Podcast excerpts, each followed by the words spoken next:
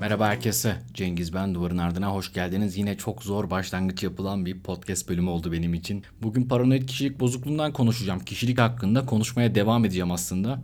Ve onun için de yine böyle öne çıkanlardan bir tanesini konuşacağım. Anlatmaya çalışacağım dilim döndüğünce. Hepimizin aklında canlandırabildiği belki de bir kişilikten ya da bir kişilik bozukluğundan bahsedeceğim bugün. Tamamen aynı olmasa bile insanların zihinlerinde birbirine benzer bir imajı yarattıklarını düşünüyorum. Bazı özellikleriyle çok karakteristik, bazı özellikleriyle de çok magazinsel bir kişilik özelliği bozukluğu adına ne dersek diyelim. Patolojinin ağırlığına göre. Özellikle normal düzeyde paranoid karakter gösteren kişilerin çoğunlukla politik rollere yatkın olması ve bu rolleri gerçekleştirebilecek konumlara ulaşma çabasıyla birlikte karşımıza çokça çıkan insanlardan bahsediyorum. Bu kişilerin kötü veya tehdit edici olarak gördükleri güçlere karşı koymaya yönelik eğilimlerini hazır kalıplar üzerinden kolay ve ezbere cümleler şeklinde söyleyebildiğine çok sık şahit oluyoruz. Dış güçler, İsrail, Masonlar, Siyonizm, Rockefeller ailesi, işte bir takım böyle garip garip bazı böyle şeyler var ya çok sık da son dönemde de aslında duyduğumuz şeyler. Aslında Sağ totaliter siyasetin dili de biraz paranoyak. Zaten çoğunlukla da bu korkunun işe yaradığını bildikleri için bu tarz söylemleri sürdürmekte ısrarcılar. Bir yandan da aslında ben inandıklarını düşünüyorum. Çünkü sadece pragmatik bir siyaset dili olsa bu kadar geçirebilirler mi kitlelerine bundan emin değilim. Bir taraftan da inanıyorlar inandıkları şeyleri insanlara doğru yönlendiriyorlar. Peki bu kadar sık duyduğumuz bu paranoya kavramı tam olarak nedir? Eski Yunanca'da paranoya kelimesi para yani yanında dışında ve noya akıl ve zihin kelimelerinin birleşmesinden oluşuyordu. Yani aklın yanında dışında olan şeyler. Elbette kendi içinde bir aklı olacak bu kişilerin. Ondan birazdan bahsedeceğim. Modern psikiyatride ilk kez ne zaman ve nasıl kullanılmış, sonrasında da kişilik bozukluğu olarak ne zaman tanımlanmış bunlara şimdi yakından bakalım. Modern psikiyatride paranoya terimini ilk kez Carl Baum 1863 yılında belirtilerin öncelikle zeka akıl içinde ortaya çıktığı akıl hastalıklarını tarif etmek için kullanmış. Süreyen, mantıklı, düzenli sanrılarla belirli bir ruh hastalığı olarak tanımlamış. Paranoid kişilik bozukluğu ise bugün asıl konuşacağımız konu. Tek başına paranoyadan biraz daha farklı. Paranoyayı sanrılı bozukluk anlamında, hezeyanlı bozukluk anlamında kullanıyoruz. Biz ise kişilik serisinde paranoid kişilik bozukluğunu konuşacağız. Belki bir zaman sonra vakti geldiğinde sarılı bozukluk, paranoya kavramı üzerine de bir podcast bölümü yapılabilir. Paranoyak kişiliğin en eski tanımlarından bir diğerine geçelim. Kendine özgü düşünme, hipokondriyazis yani sağlığıyla ilgili aşırı duyarlı olma, aşırı bir hassasiyet gösterme. Referansal düşünme yani kendisi hakkında konuşuluyormuş gibi, kendisinden bahsediliyormuş gibi düşünme ve şüphecilik gösteren kırılgan bir kişilik olarak tanımlıyor Fransız psikiyatrist Valentin Magnan. Bu paranoid ya da paranoyak kişiliğin en eski tanımlarından bir tanesi. Ama elbette içinde paranoya geçen bir kavramın tarihsel serüveninde her zaman olduğu gibi Krapelin Üstad da en büyük katkıyı sunmuş olanlardan birisi olmalı. Paranoid psikotik bozuklukların tarihi bugünkü psikiyatrik tanısal sistemin en önemli mimarı olan Krapelin'in yazılarıyla başlatılabilir. Ders kitabının 5. baskısında 1896 yılında Krapelin ilk kez Dementia paranoides terimini kullanmış. Krapelin bu terimi hızlı gelişen, saçma ve tutarsız perseküsyon yani zarar görme ve grandiyoz büyüklük sanrılar olan küçük bir hasta grubunu tanımlamak için bir ön terim olarak kullanıyor. Aslında buna böyle çok büyük bir yatırımı yok. O konular çok uzun. Oraları ben hızlıca geçiyorum. Bu paranoya üzerine biraz daha yoğunlaşacağız. Peki bu bahsettiği insanlarda klinik tablo nasıldı? Hemen her zaman varsınların eşlik ettiği tuhaf sanrılar hakimdi. İyi organize olmamış ve sık sık değişen sanrılar vardı. Aylar yıllar sonra hastalık kaçınılmaz olarak belirgin düşünce bozukluğu, kişilik bozukluğu ve afektif bozulma ile birlikte bunamaya yol açıyordu. Krapeli'nin en başlardaki düşünceleri. Zaman geçtikçe Krapelin 1899 yılında bu kez kitabının 6. baskısına o güne dek demensiya prekok, hebefreni ve katatoni adı altında ayrı ayrı ele almış olduğu sendromların erken yaşta başlangıç gösteren, bilişsel ve duygusal alanlarda tam bir yıkımla sonlanan olmak üzere iki ortak özelliğe sahip olmalarını göz önüne alarak aslında tek bir hastalık olduklarını belirtmiş. Ve bu bir anlamda bugün şizofreni dediğimiz şeyin yani demensia precox'un öncülüğünü oluşturmuştu. Peki paranoya burada işin neresinde? Krapel'in paranoid dementia precox tanısını da ilk kez yani bugünkü anlamıyla bizim paranoid şizofreni dediğimiz şeklinde 6. kitabında yazıyor. Krapel'in elbette bu yeni tanıyı da iki gruba ayırmış. Bunlardan ilki daha önce dementia paranoides adı altında tarif edilen hastalardan oluşmaktaydı. Bu hastalar demansa hızlı bir şekilde ilerleyen birçok tutarsız ve fantastik sanrıyı varsayıları beraberinde bulunduran hastalardı. İkinci gruptaki hastalarda ise daha iyi organize edilmiş sanrılar vardı. Bu hastaların demansa ilerlemesi birkaç yıl sürebiliyordu. Ders kitabının 7. baskısında Krapel'in paranoid demensia precox'un ikinci grubunda tanımlanan hastalar arasında uzun süreli takiplere rağmen hiçbir şekilde demansa ilerlemeyen yani yıkımın olmadığı bir grubu fark ediyor.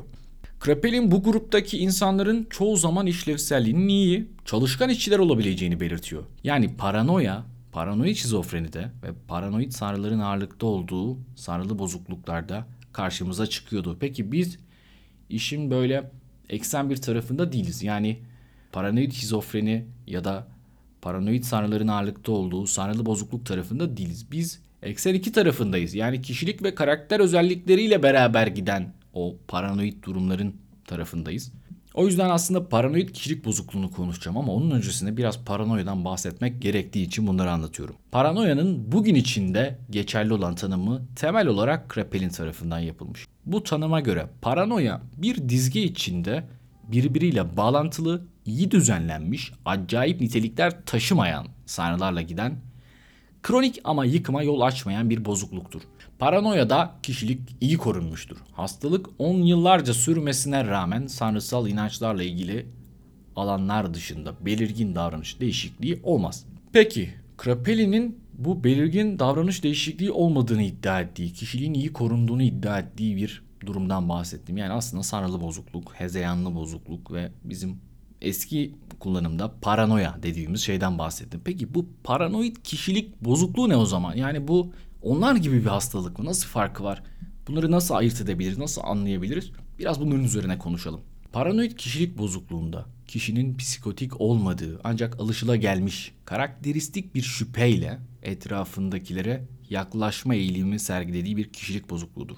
Bu kişiler aşırı derecede güvensizdir. Paranoid kişilik bozukluğunda kuşkuculuk, kıskançlık, kendini üstün görme fazlasıyla ön plandadır. Ancak bir sanrı niteliğinde değildir. Bu eğilimler kişinin benliğince benimsenmiştir. Yani egosintoniktir. Benliğe yabancı değildir. Bu nedenle aslında kendisi için alışıla gelmiştir. Yolunda gitmeyen bir şeyler olduğunu pek düşünmez. Bir şeyler yoluna gitmiyorsa bu kendisiyle alakalı değil, dış dünya ile alakalı olsa gerek diye düşünür. Peki bu insanlar neden böyle oldular? Sonuçta epizodik bir hastalıktan ya da kronik bir hastalıktan bahsetmiyorum. Bir kişilik bozukluğundan bahsediyorum. Eksen 2 bir tanıdan bahsediyorum. Yani bir kişilikten bahsediyoruz ve bunun uzun yıllar süre gelen davranış kalıplarının bir matriksi sonucunda karşımıza çıktığını biliyoruz. Peki bu insanlar nasıl oldu da böyle bir kişilik bozukluğuna sahip oldular? Çocukluk döneminde kötü muamele ve ihmale uğradıklarına ilişkin bazı çalışmalar var. Tabii ki yani çocukluk dönemindeki olumsuz deneyimlerin birçok hastalıkta etkilerini görüyoruz ama burada da anlamda bulunmuş. Olumsuz çocukluk deneyimlerinin yetişkinlikte paranoid kişilik bozukluğuyla güçlü bir şekilde ilişkili olduğu bulunmuş. Meisner, paranoyayı bebeklikteki etkin bir semptomatik tarz yani düzensizlik, uyum sağlayamama, tepki yoğunluğu ve olumsuz duygu durumu olarak ve zayıf bir uyaran bariyeri ve bu zayıf uyaran bariyeri sonucunda yaşanan aşırı uyarılabilirlik durumuyla bir araya getirmiştir. Bence bu çok önemli. Yani zayıf bir uyaran bariyeri var ve bu zayıf uyaran bariyerinin sonucunda yaşanan aşırı uyarılabilirlik durumu Meisner'in tanımında ön plana çıkıyor. Örneğin yetişkin kişilik bozukluğu olan bireylerden oluşan bir örneklemde paranoid kişilik bozukluğu çocukluk çağı fiziksel, cinsel ve duygusal istismarıyla diğer herhangi bir kişilik bozukluğundan daha güçlü bir şekilde ilişkilendirilmiş. Burada şu nokta önemli. Özellikle erken vücut teması travmasının yani fiziksel ve cinsel istismarın ve bunların yaşattığı travmaların etkilerinden bahsedeceğim. Borderline kişilik bozukluğunda bunu çok sık biliriz aslında. Yine bazı antisosyal kişilik bozukluklarında bu karşımıza çıkar. Ama paranoid kişilik bozukluğunda da bu çok önemlidir. Ergenlerdeki boyutsal paranoya yani tek başına baktığımızda paranoyaya çocuklukta yaşanan mağduriyet öyküsüyle de ilişkili görünmekte. Bu kliniklerde çok sık karşımıza çıkan bir şey. Özellikle adolesan kızlarda, genç kızlarda daha da çok gördüğümüz bir şey. Birçok genç kız örneğin hayatına yeniden bir erkeği alma noktasında çok zorlanacaktır. Geçmişinde, çocukluk çağında böyle bir travmaya maruz kaldıysa. Yeniden birisine güvenmek neredeyse imkansızdır. Çünkü tüm insanlar onu aldatmaya ve ondan faydalanmaya çalışmaktadır. Yani onun artık zihin dünyasında yeni ezberler vardır. Ve bu benim tahminim, benim gözlemlerime göre eskisi gibi değil. Yani şöyle, bu artık travmanın birebir bir kişi tarafından yaşanmasıyla da ortaya çıkan bir şey değil. İnsanlar haklı olarak etrafında gördükleri, sosyal medyada okudukları birçok kadın cinayeti, tecavüz, taciz, istismar gibi durumlardan etkilenip yani bunları birebir kendileri deneyimlemiş gibi de tekrar yeniden bir kişilik kalıbına giriyorlar. Hani ne yazık ki giriyorlar. Çünkü bu bir yandan belki de adaptif bir şey. insanın hayatta kalmasını sağlayan bir şey ama bir taraftan da uyumu bozan bir şey. Yani insanlar artık ailelerine güvenmiyorlar, etrafındaki insanlara, arkadaşlarına, e, flört ettikleri insanlara güvenmiyorlar, kimseye güvenmiyorlar ve ne yazık ki bu aslında yine insan eliyle meydana getirilen bir travmadan dolayı karşımıza çıkıyor. Peki paranoid kişiler kötülük görmekten korkuyor ama bazen gerçekten de çevrelerinden kötülük görüyorlar. Çeşitli gruplar tarafından veya reddedilmiş bir sevgili veya düşmanca duyguları olan bir yakınları tarafından takip edildikleri veya tehdit aldıkları olur. Yani bu kişilerin bunu bir yansıtma olarak yaptıklarını düşünmek bazen gerçekte olup bitenleri kaçırmak anlamına gelebilir. Kaldı ki birçok paranoid hastanın da bazı rahatsız edici özellikleri çevresinin ona kötü davranmasına yol açar. Ne yazık ki yani bunu belki elinde olmadan yapıyor ama çevresi de buna bir karşılık veriyor. Kendini doğrulayan kehanet ya da yansıtmalı özdeşim gibi düşünebiliriz. Ve özellikle şu durumları da hatırlamalıyız. Çekişmeli boşanma davaları ya da adli durumlara uzanan bazı davalarda. Bu gaslighting gibi popüler bir terim de var. Hani bunu da burada analım. Bazen kişinin gerçekten korkmuş halde olma olasılığını ve kendisini terapiye başvurmaya teşvik eden kişilerin danışanın deli gibi görünmesini sağlamakta bir kişisel çıkarı olabileceğini yani bu olasılığı hiçbir zaman unutmamak gerekiyor.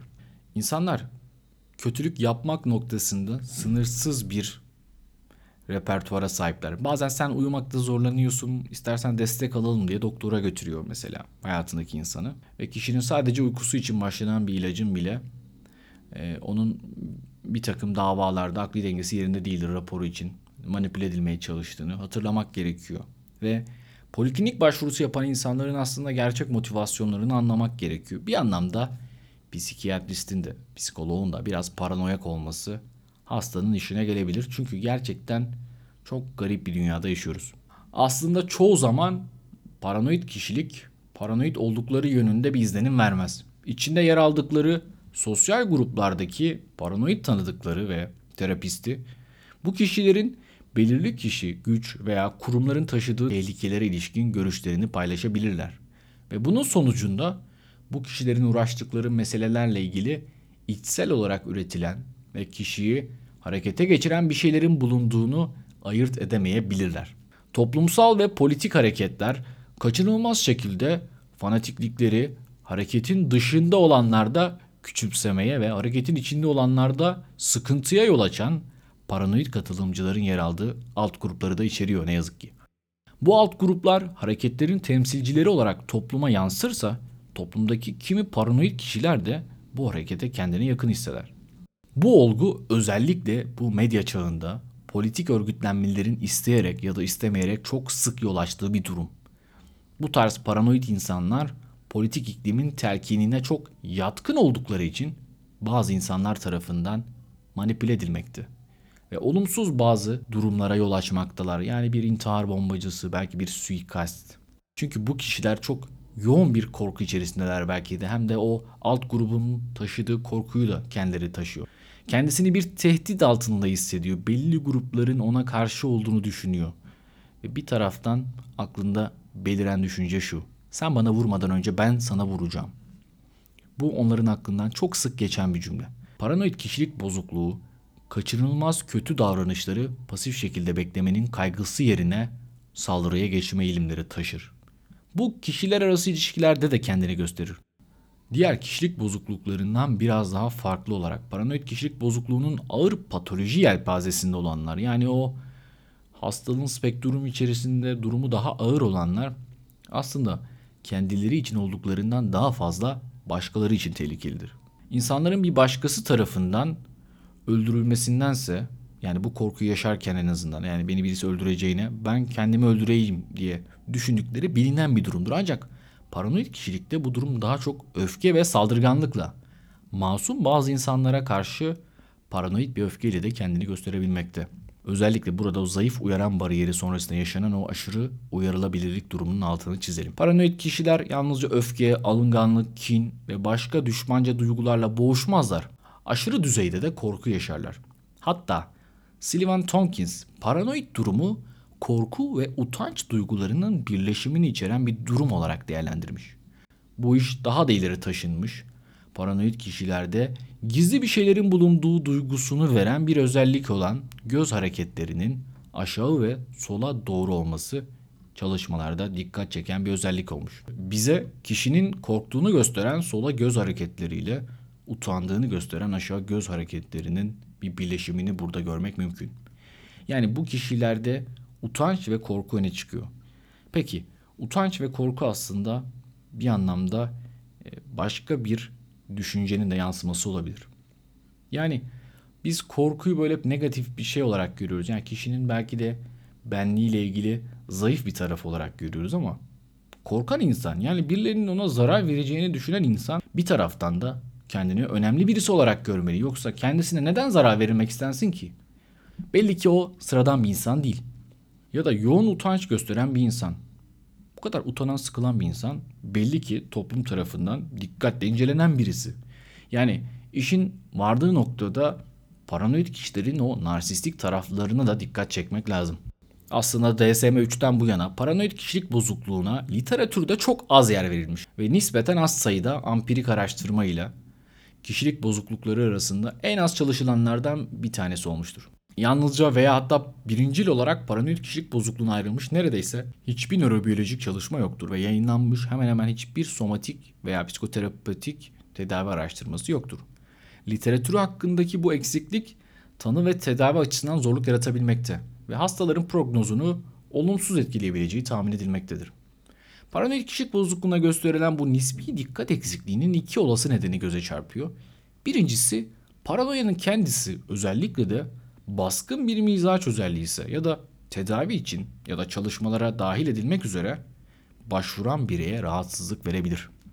Bu nedenle paranoyanın yaşamdaki sorunlarının temel bir bileşeni olduğu bireyler tam olarak terapi veya psikofarmakoloji ile meşgul olmaları veya klinik araştırmalarda yer almaları veya elde tutmaları en zor olan kişiler olabilir. Bunu akademik çalışma yürüten pek çok klinisyen fark etmiştir. Yani bu insanları telefonla aradığınızda işte ben sizi şuradan arıyorum size şöyle sorular soracağım dediğinizde güvenmezler. Yani zaten bu dünyada kime güveneceğiz? Hani Orası çok ayrı. İnsan annesine babasına bile güvenemiyor yani. Öyle bir zamanda yaşıyoruz ama telefonla arıyorsunuz ve size diyor ki ya sen kimsin? Ben nereden bileceğim senin oradan aradığını? Haklı belki ama bazen de gerçekten bir doktor olarak onun sağlığıyla ilgili bir şey sormak için ya da belki bir çalışma için onu aradığınızda inanmıyorlar. Ve inanmamaları hem klinisyeni hem hastayı zor durumda bırakabiliyor. Bu sebeplerden dolayı belki de klinisyenin kısa bir kişilik bozukluğu taraması ölçeğiyle hastanın belki bu durumu kavraması ve bu hastaların özel gereksinimlerine göre pozisyon alması tedavi uyumunu arttırabilir. Yani güven ilişkisini kurmak burada çok önemli. Ama çok da kolay olabilecek bir şey değil. Bu insanlarla güven ilişkisi kurmak çok kolay değil. Bu kişilerde özellikle yani bana komplo kuruluyor. Benim hakkımı vermiyorlar. İşte karım beni aldatıyor. İnsanlar bana yalan söylüyor gibi çokça saldırgan dürtüler karşıya yansıtılıyor. kendini büyük görme ve önemli görmede belki de derin küçüklük, yetersizlik, değersizlik duygularının bir inkarı sonucunda karşımıza çıkabiliyor. Yansıtma düzeneyi sayesinde kötülük ve düşman genellikle dışarıda ve inkar sayesinde de aslında kendisinde hiçbir şey yok. Bu nedenle hani muayeneye gelmeleri de çok zor. Kimse ikna edemez. Ve hani psikanaliz belki de bu noktalarda böyle çok daha agresif, çok daha böyle iddialı bazı açıklamalar getiriyor. Latent eşcinsellikten bahsediyor. Yani gizli eşcinsellikten. Bu kişiler paranoid bir e, durumdayken yani örneğin karısının bir başka erkekle olmasını kıskanırken aslında belki de kendisinin o erkeğe dair hislerinden dolayı rahatsız olduklarını ve bu nedenle bu kıskançlıkları dile getirdiklerini söylüyor. Yani çok iddialı belki açıklamalar hani belki ampirik gözlemler ama e, bazen bazı açılardan insanın aklına yatabilen bir şey. Paranoid kişilik bozukluğunda çok yaygın kullanılan bazı savunma mekanizmaları var. Çok küçük değindim. Yani nasıl düşünürler, diğer insanlarla nasıl iletişim kurarlar, hayatlarını diğer insanlara nasıl zehir ederler? Bunları belki de bir sonraki bölümde konuşmak iyi bir fikir. Çünkü paranoid kişilik bozukluğu tarihçesi ve kendi içinde özellikleriyle çok uzun bir konu ve belki bir başka bölüm yapmayı da hak edecek bir kişilik bozukluğu. Türkiye'de her yerde yangın var. İnsanlar da bu yangınların kaynağı noktasında, yangınlara yardım edilememesi noktasında e, bir takım böyle haklı olarak belki de bazı düşüncelere sahipler. Aslında şöyle de söyleyebiliriz. E, devleti yönetenler bu yangınların kasten çıkarıldığını, e, muhalif tarafta bu yangında neredeyse kasten söndürülmediğine dair bazı düşüncelere sahip. İnsanların tabii ki ideolojisi hayata bakışlarını, durumları değerlendirmesini çokça etkiliyor. Yani bununla ilgili o kadar tuhaf çalışmalar var ki yani sizin ideolojinize göre bile bir tedaviyi başlamak, bir ilacı seçmek değişebiliyor. Yani bunlar belki de hayata bakışımızı belirleyen şeyler elbette etkiliyordur. Ama Türkiye'de tuhaf giden şeyler var. Yangınından, kadın cinayetlerinden, Covid'inden, göçmen politikalarına. Yani sıradan giden hiçbir şey yok. Hayatımda böyle bir yaz yaşamadım. Her şey çok garip. İnsan gerçekten ne oluyor yani bir şey mi var? Bir şey olacak herhalde diye bazı korkulara sahip oluyor. Yani bu korkuları yaşıyorsanız bu korkuları hepimiz yaşıyoruz. Yani bu belki de bizi paranoyak yapmaz ama bazılarımızın e, paranoya eşikleri biraz daha düşükse bu tarz yaşantılar insanları kötü etkileyebilir. Umarım yakın zamanda her şey yoluna girer. Tekrar bu güzel ülkede, güzel bir sahil kenarında, güzel bir yeşillikte tekrar birlikte sevdiklerimizle buluşuruz. Buraya kadar dinleyen herkese çok teşekkür ederim. Kendinize iyi bakın. Hoşçakalın.